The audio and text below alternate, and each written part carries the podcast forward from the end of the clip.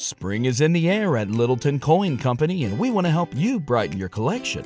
Visit us at littletoncoin.com all month long to enjoy 15% off your purchase. With a wide selection of coins, paper money, supplies, and more, Littleton Coin Company has something for every collector's taste. Use promo code SPRING at littletoncoin.com for 15% off your purchase all month long. Restrictions apply.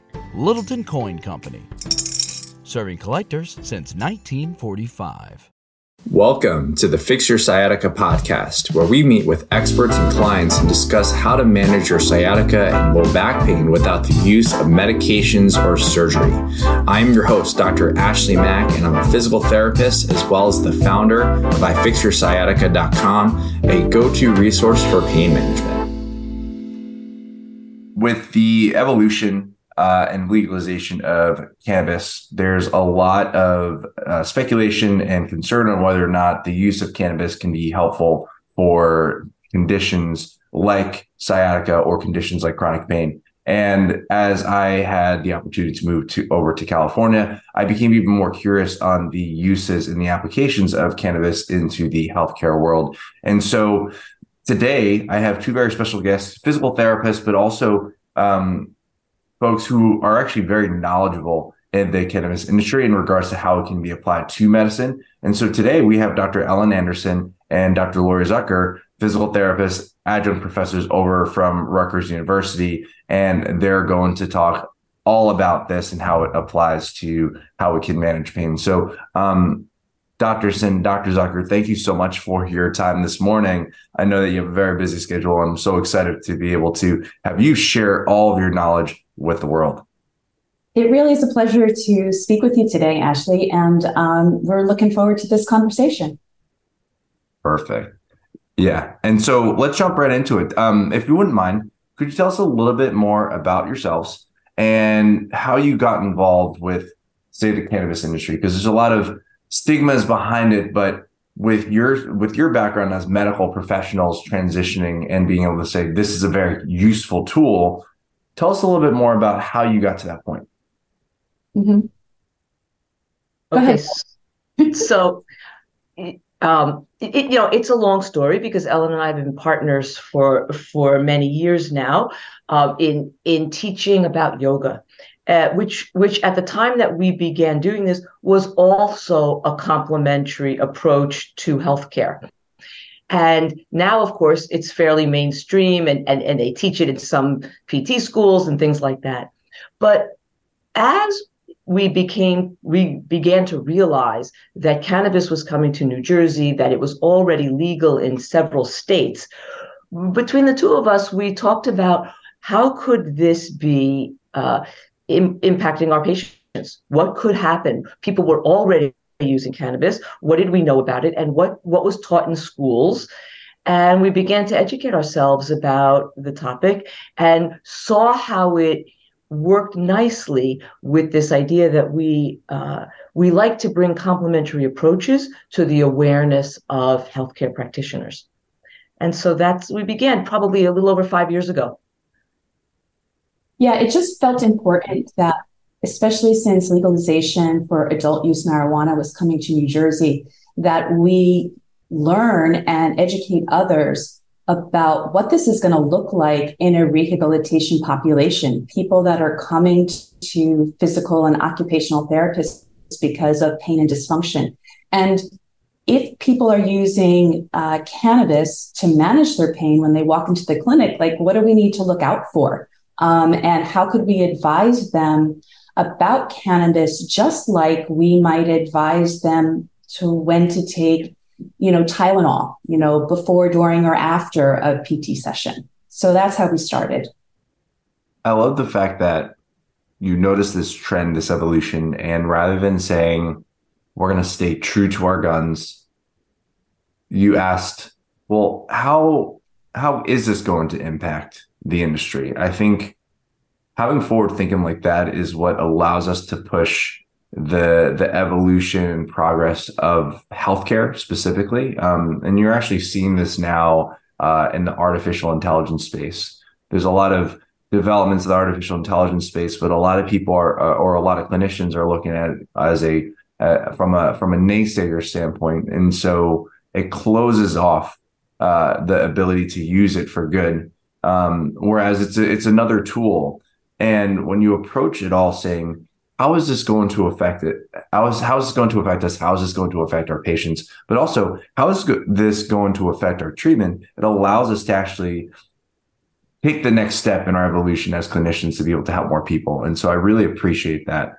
And so when it comes to the use of cannabis, um, there, there's a there's a lot of misconceptions. Um, I think a lot of people used to think that uh, cannabis itself was a way for people to just get high, escape the real world. Um, interesting enough, what the books uh, say, Michael Pollan wrote about um, the, just the war on drugs.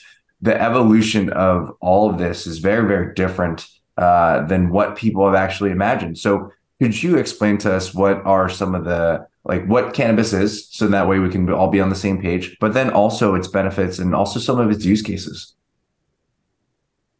Sure. So, cannabis is a plant.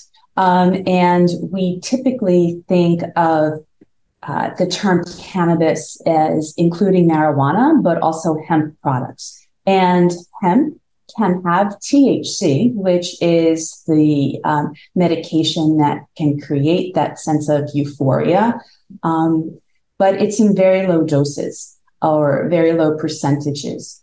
And in the marijuana plant, we see higher percentages of THC, which is that chemical which creates that sense of euphoria.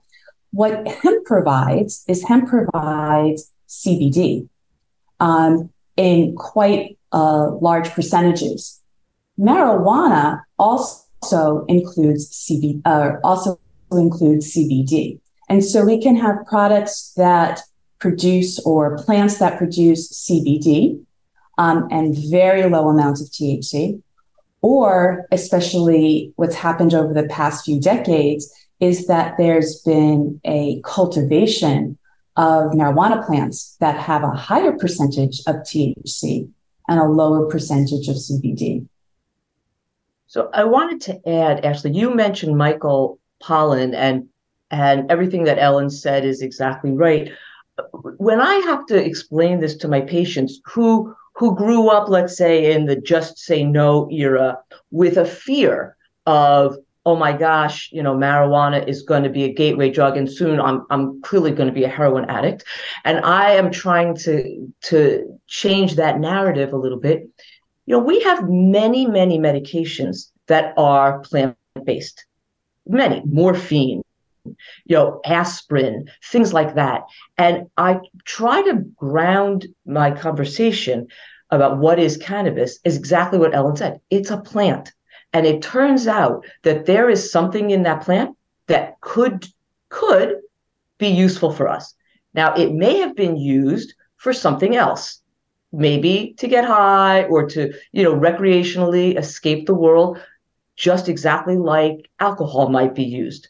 But as a medication, we might be able to use this to help with different symptoms and so I try to ground it in the fact that it's a plant-based medicine and, and keep the conversation in the medical arena. And so if somebody were to say to me, what is cannabis? I would probably say a plant-based medicine. It also has other things. But so, I mean, people abuse many things. And I'm not so sure that if you decided one day to, let's say, not drink a few beers or a glass of wine and decide to use uh, cannabis, that's a that's an adult choice that we make. But from a medicinal standpoint, we need to think about cannabis as a medicine and how do how would we integrate that into patient care for ourselves and for others.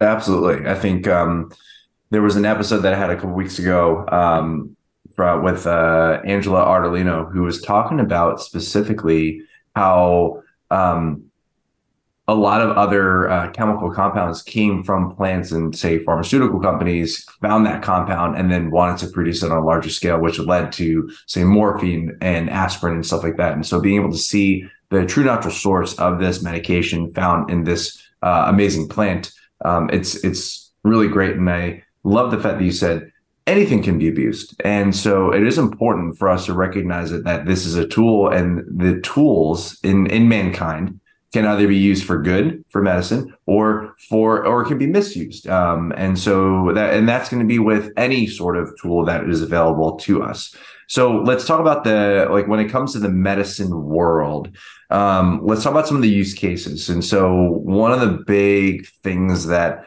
has come out has been the effectiveness and use of cannabis for, say, conditions like chronic pain. We'll talk a little bit more about sciatica in a second, but chronic pain itself uh, when we reach the chronic stage. So instead of having to, like, say you fell and scraped your knee and using THC, that's not going to necessarily be effective. But if we reach the longer stages, this is actually something where something magical, I, I believe something magical can happen. So can you share with us a little bit more about um, how, say, cannabis could work in conditions with people, uh, condi- or, pe- people who are experiencing conditions like chronic pain? Um, what have you seen uh, from an effectiveness standpoint? And I know that uh, you know if there's any research that you've come across that can really say, you know, this is really helpful.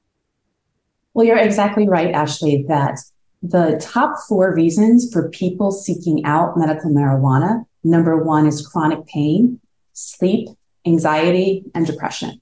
And then we have, you know, um, arthritis and multiple sclerosis and Parkinson's disease. But if we think about it, all of those are chronic conditions. So when we speak about adult use of marijuana for medical purposes, what the information we're going to find is about the use in people who have chronic conditions where they want to change their quality of life to be able to mitigate their pain or mitigate their sleep problems. Um, and so Lori and I really like to speak about that in particular um, because people will throw at us, but did you see the latest study about, you know, um, V-tach that happens in people or atrial fib that happens in people that are using cannabis?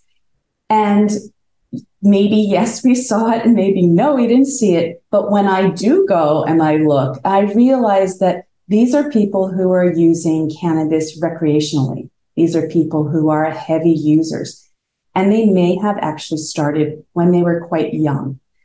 But what we see when people make a choice um, for managing their chronic pain or, or their sleep problems, it's a very different use of cannabis. Um, and the current research is somewhat supportive of that. Lori, did you want to add anything like from you know, your perspective? So, you know, when you mention chronic pain, I, as a clinician, I I think because of the language of pain that we talk about now is nociplastic pain, which means that there are, if somebody's been suffering or or challenged with something chronic, there are changes in their brain, there are changes in their body, in the receptors, and it's we don't yet have in Western pharmaceuticals the exact right medication to make that go away or to even mitigate some of that. It becomes polypharmacy. It becomes, let me give you a sleeping pill. Let me give you something that you could use, yes or no, for this kind of pain. Ooh, you might also also need a muscle relaxant because once you're in a chronic situation, we all know as treating therapists that that things radiate.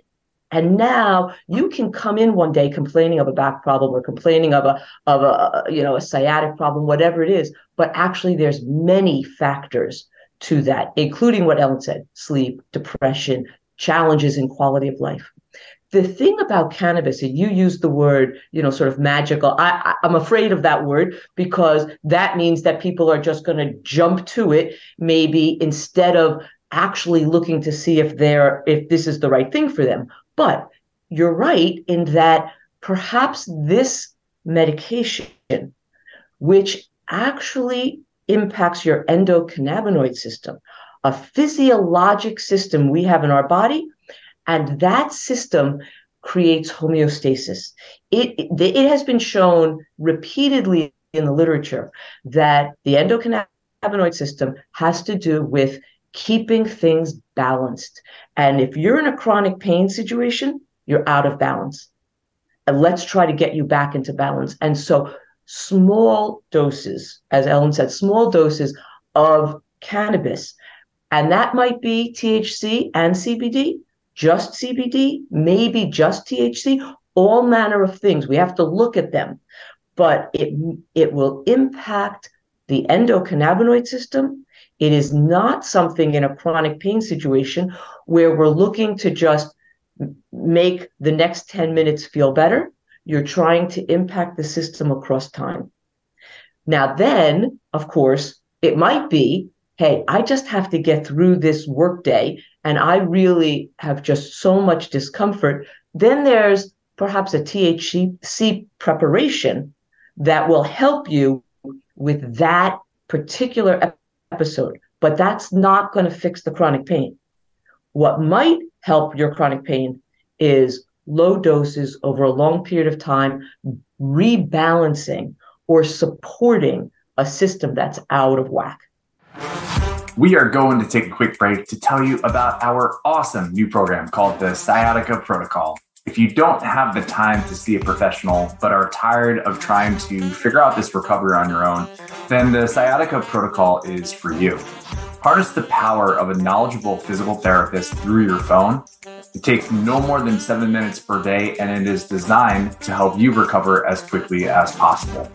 It is simple to start, and all you need to do is log into ifixyoursciatica.com forward slash the dash sciatica dash protocol and fill out the nine question quiz to begin. The link for the program is in today's show notes. Yeah, this really useful information because I think a lot of people will misunderstand the the mechanisms and and I think one of the great things about cannabis is that it addresses multiple systems, but especially the endocannabinoid system, which addresses homeostasis, which for the most part, people who are dealing with chronic pain all they want to do is just live a normal life. All they want to do is just return back to normal. They don't necessarily um, want to want to get high. They, they just want to be able to return back to their baseline. And so, if a tool like cannabis can actually help restore that balance, then I'm excited for the opportunity to use cannabis to be able to restore that equilibrium. You brought up this concept of dosing, um, which I think there's a lot of confusion out there because now that, uh, especially in California, recreational use has been available for a long period of time. Uh, even just expanding upon the research, the limitations are trying to understand what's the right dosage or even what's the right delivery method. And so, can you tell us a little bit more about some of the things that you've seen when it comes to dosing, ingestion, smoking, consuming oils, all those various different things. I know it's a very big loaded question, but that was one thing that uh, we, uh, when I came across in my research, it was kind of hard to kind of get a standard of dosing and ingestion. Yes, it's extraordinarily challenging. So I'm I'm going to tackle the dosing first um, and then I'll kick it over to Lori, who can then talk a little bit about the modes of delivery and the implications for patients as well as clinicians who are working with patients. So we, whenever possible, like to default to the literature. Um, and so there has been a consensus recommendation through a, Delphi study. So experts have come together to talk about their clinical practice um, and it was an international group, as well as review some of the literature. And here is the standard way to begin to think about dosing. First, you start with a CBD um, dominant um, product. Um, and you begin with five milligrams uh, once or twice a day. If that's if the person is not getting the relief that they're hoping for, you increase that CBD dominant um, product by five to 10 milligrams every two to three days. And then, um, if they're still not reaching their um, uh, desired effect and they're at 40 milligrams, that's the time to add in one milligram of THC and then progress that THC until the effect, the desired effect is is achieved. Um, with not going beyond 40 milligrams of CBD and not going beyond 40 milligrams of THC per day. Because if you're at that point, then using medical marijuana for the conditions that you have, it may it may not be worth it, or we need to think about different products, or we need to think about different delivery methods. And now I'm going to kick it over to Lori on the delivery methods. That so just for context, the research generally when you're reading it, they it would consider something like seven and a half milligrams or 10 milligrams to be a typical dose of THC. So when Ellen says 40 milligrams of THC, that is a very high dose for for a, a, a naive user or a typical user. However, you know the things that Ellen was talking about.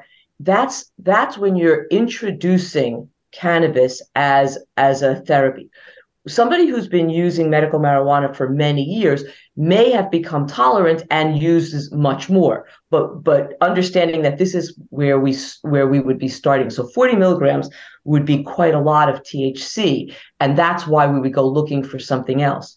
And so the question is how are you taking we know there's smoking we know there's gummies and there's edibles there are creams that people rub on on all, all manner of ways to get this medication into your system.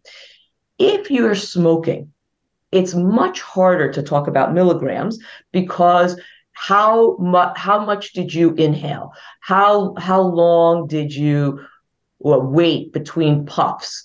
Those kinds of things are challenging. So that's if you roll your own joint and smoke it. But we have products on the market now that are more vaporizers or puffers, and they can deliver a dose. One click is one dose, and then it's much, much more measurable. Inhaling, any kind of inhaling, vapor, smoking, whatever it is, very quick onset. It's where you're going to get the fastest onset. It's also going to leave your body, uh, uh, you know, the most the most rapidly. When you uh, just eat an edible, a gummy, a cookie, whatever it is. Now you're going through digestion. When you go through digestion, it is a whole different ballgame. What have you eaten? Um, cannabis is lipophilic. It likes fats. So if you're eating something, if you're eating your cannabis with a higher fat uh, content meal, whatever it is, it's going to speed through your system more quickly. And it will take onset, it could be anywhere up to two hours.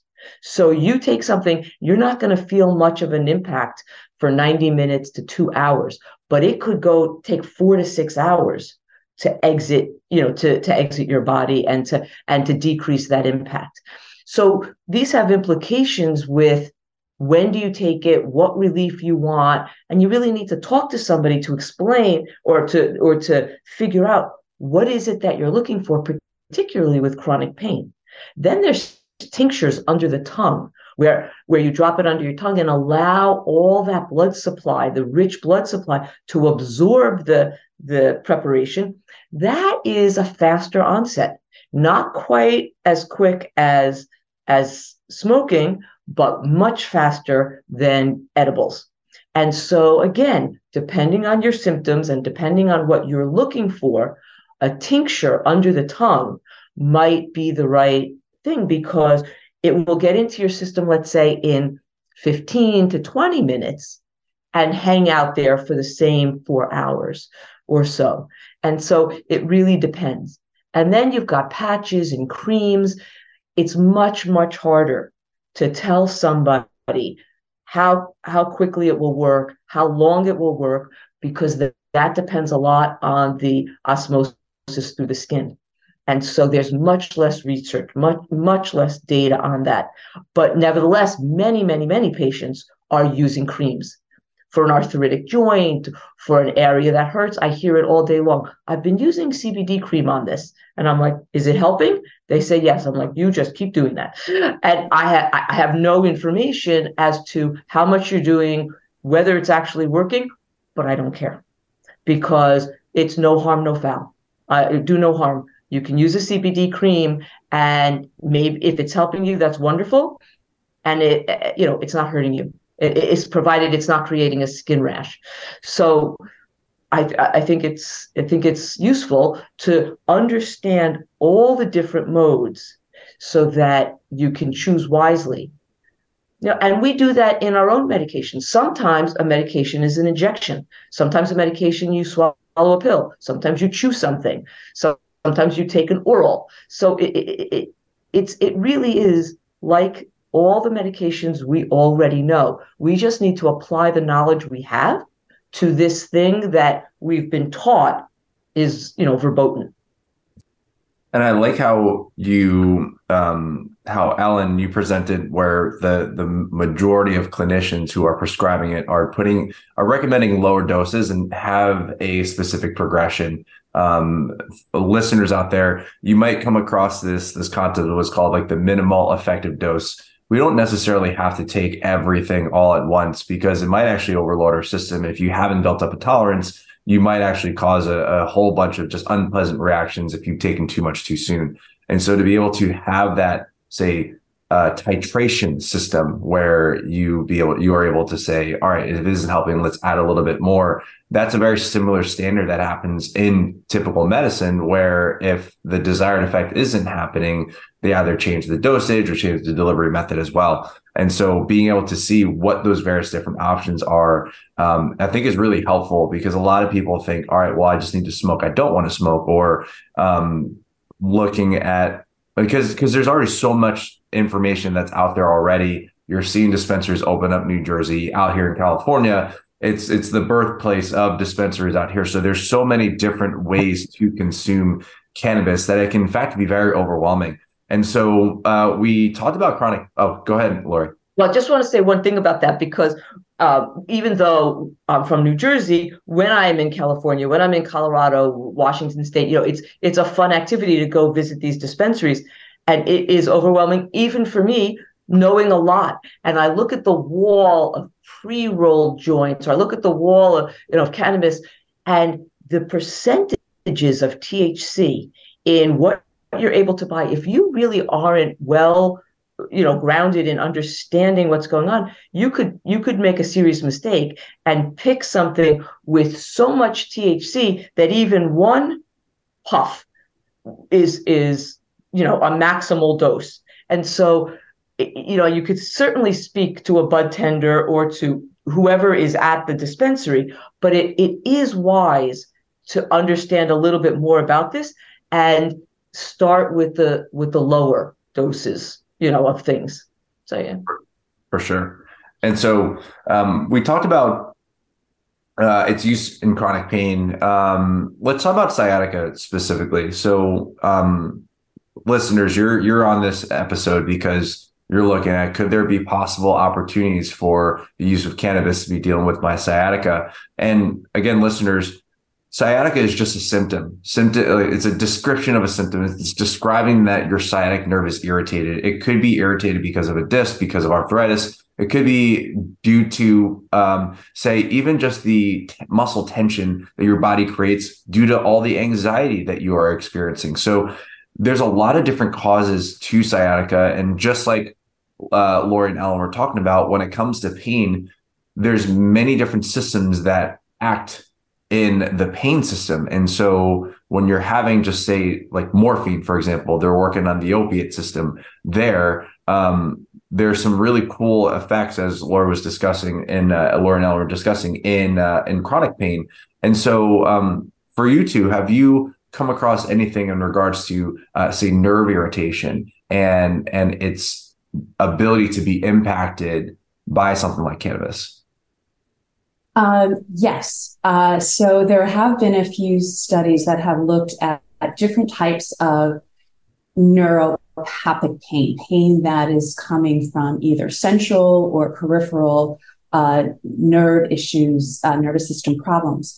Um, and once again we we try to go to the recommendations, not just based on one clinical trial, um, but looking at systematic reviews or meta analyses, because these are collections of several, say, clinical trials, um, and looking at those conclusions. And fortunately for us, um, there was not, there was a clinical practice guideline that was published this year. And what that means is that they have had a panel of experts who have looked at the scientific evidence and have graded it and made recommendations.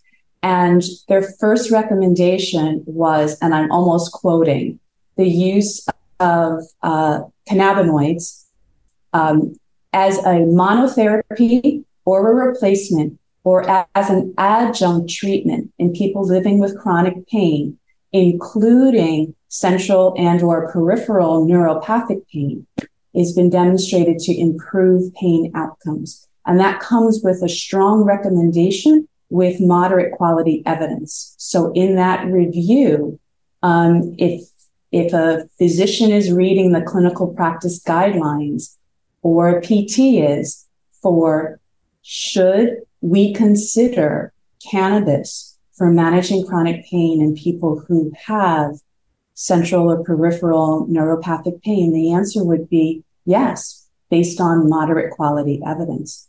Um, and we also see that in some of these other studies um, that have done meta analysis, like Johal did one and Yanes did one, they, they often include people with a wide range of chronic pain conditions. So they don't necessarily exclude people who have pain related to sciatica or, or other neurological conditions. And once again, we find that the recommendations based on the analysis of all of these studies is to consider using cannabis for pain management. I just, I, Ellen is definitely the research arm of our partnership. So I go, I whatever she says. I think from a clinical standpoint, when I think about it clinically, you know, it's it's generally speaking, as a as a practitioner, you work with a person and you try to find out what is the origin of that nerve irritation. And as and actually, as you said, it might be muscle tightness, stiffness, spasm that's irritating the nerve. Well, cannabis in its you know long before it was long before it was uh, legal anywhere in the country, we always knew that some of our patients were using cannabis, you know, illicitly for muscle spasms because they didn't like the pharmaceuticals. They didn't like the side effects of the pharmaceuticals. But if you had muscle spasms that you needed to manage, people, you know, some of the patients were using weed. And there's there is some research about decreasing muscle spasm with the use of cannabis. And so if the origin of the pain is this, then we could we could look at that. I, I wanted to just say one thing, which is kind of funny.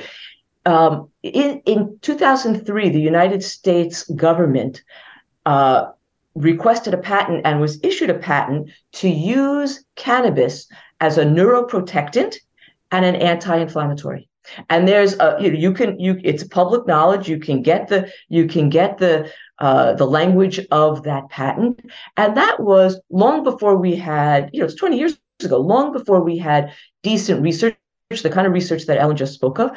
But the government, the federal government, knew that there was some benefit of cannabis and the cannabinoids for neuroprotection and for anti-inflammatory effects.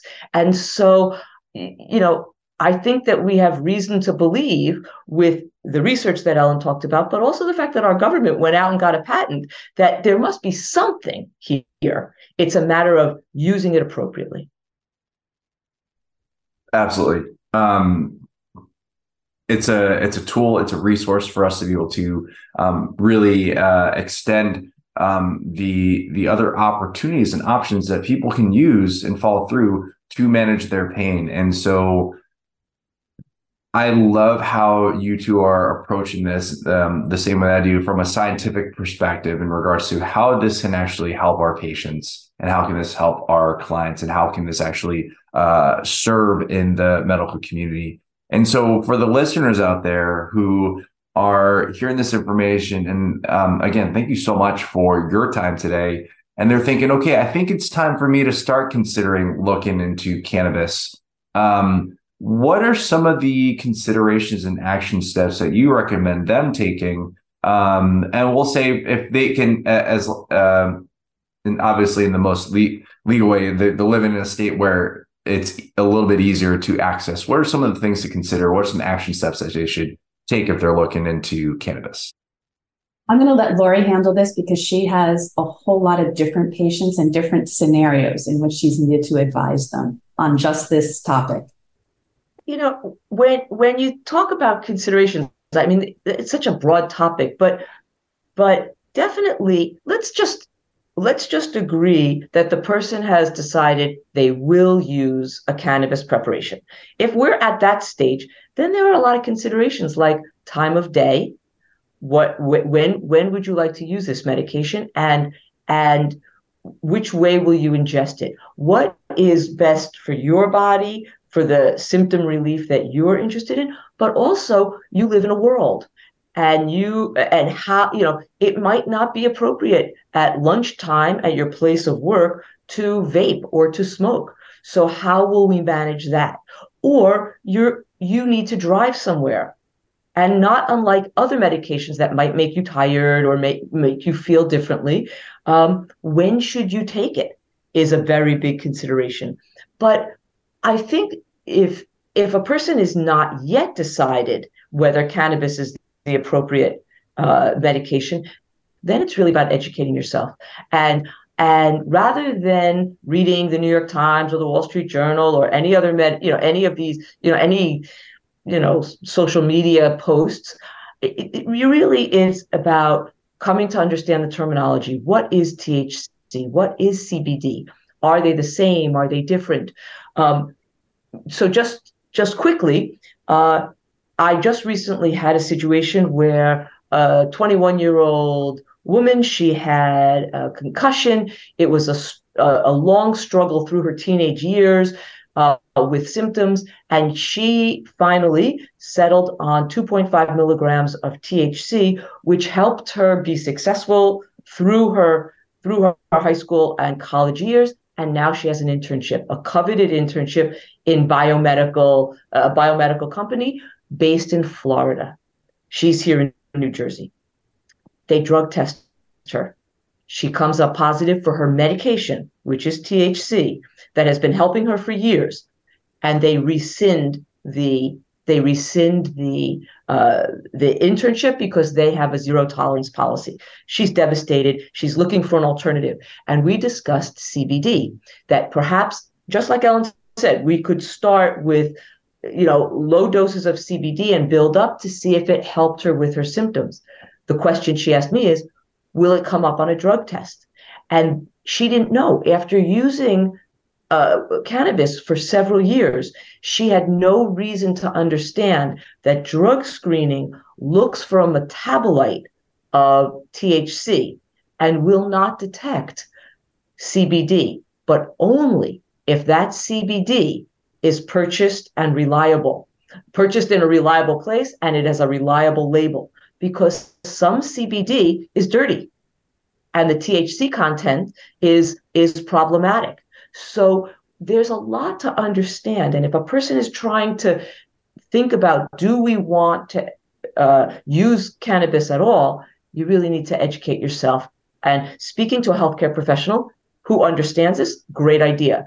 Uh, our website provides a huge amount of information and has a, a glossary of terms so that if you walk into a dispensary, you're not overwhelmed with language that you're unaccustomed to because you, whoever educated you on the language of cannabis. So I, I think that uh, maybe there's a lot more, Ellen. I don't know if you have anything else to add, but but it's a big top. It's a big question. It's a big question.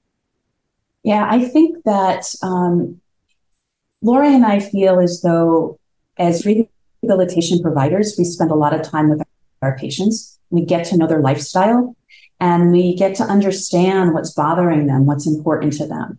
Um, and therefore, we are in a great position to be able to have this conversation with our patients. but we need to be knowledgeable about that topic.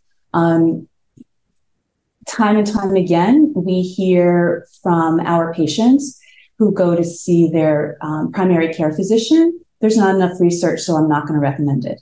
Um, or you have some risk factors, and I'm scared about, you know, approving a medical marijuana card for you. And uh, that may not be 100% correct. It may be that that primary care provider is really just not knowledgeable about, about the topic of cannabis and its application for medical conditions.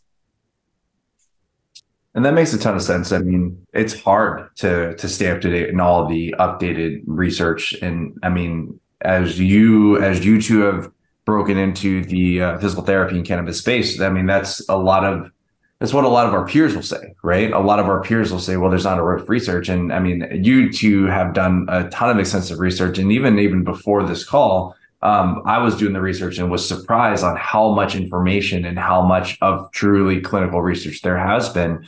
And so, um, would it make sense for patients to to advocate for themselves? So, say for example, if they believe that they think that cannabis could be helpful for them, and they're talking to the provider who doesn't necessarily have all the information, would it make sense to say, all right, well, it, perhaps it might be a good idea to speak with another clinician who has a little bit more experience in the cannabis world to be able to see would you be a good candidate? I mean, there's so much information that is out there, right? And we're contributing more information out to the ecosphere. But really, a large part of it is being able to see how does this apply to the patient? How does this apply to myself? And every person is uh, unique. We have all our individual needs, also our own physiologies. But being able to to speak with someone as knowledgeable as yourselves, or even another another practitioner who's in the cannabis space, could give us a better idea. And in some cases, cannabis might be a fantastic idea. In other cases, cannabis might not be, but we won't necessarily know if we don't have the opportunity.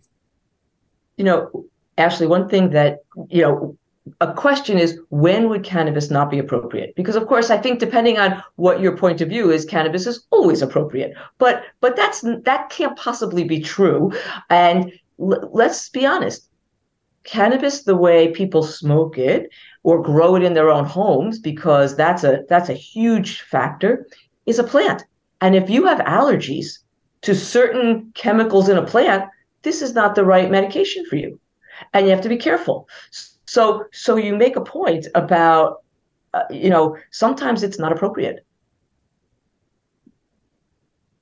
Yeah, and that and that's a reality. I mean, not everything is going to work for everyone, and I think it's important for us to absolutely recognize that. And so, um, Lori, Ellen, thank you so much for this information. It's really helpful to be able to put it in a digestible way because there's so much overwhelming information and it's going to continue to roll out especially as the the governments um, start to make it even more readily available which i think is exciting but also overwhelming at the same time. And so for the listeners out there who are thinking okay this is fantastic um, maybe i have a couple questions for lori and ellen. What is the best way for the listeners to get in touch with you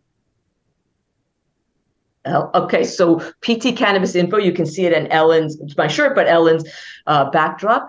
We have a fairly robust website that is all about education. No selling of anything. It's it's all about education. We do do continuing education workshops. Uh, we've done. We did a talk at uh, the physical therapy combined sections meeting uh, shortly before COVID. Uh, we just gave a, a talk for Rutgers University. And so those are obviously good places to gather more information, but the website is a great place to start. Beautiful. Their con um, the website information will actually be put in the show notes. So um, if you didn't get that, you'll be able to click on that um, the, the information. So uh, Dr. Anderson, Dr. Zucker, thank you so much for your time today. Thank you so much. Ashley, best of luck with everything you're doing.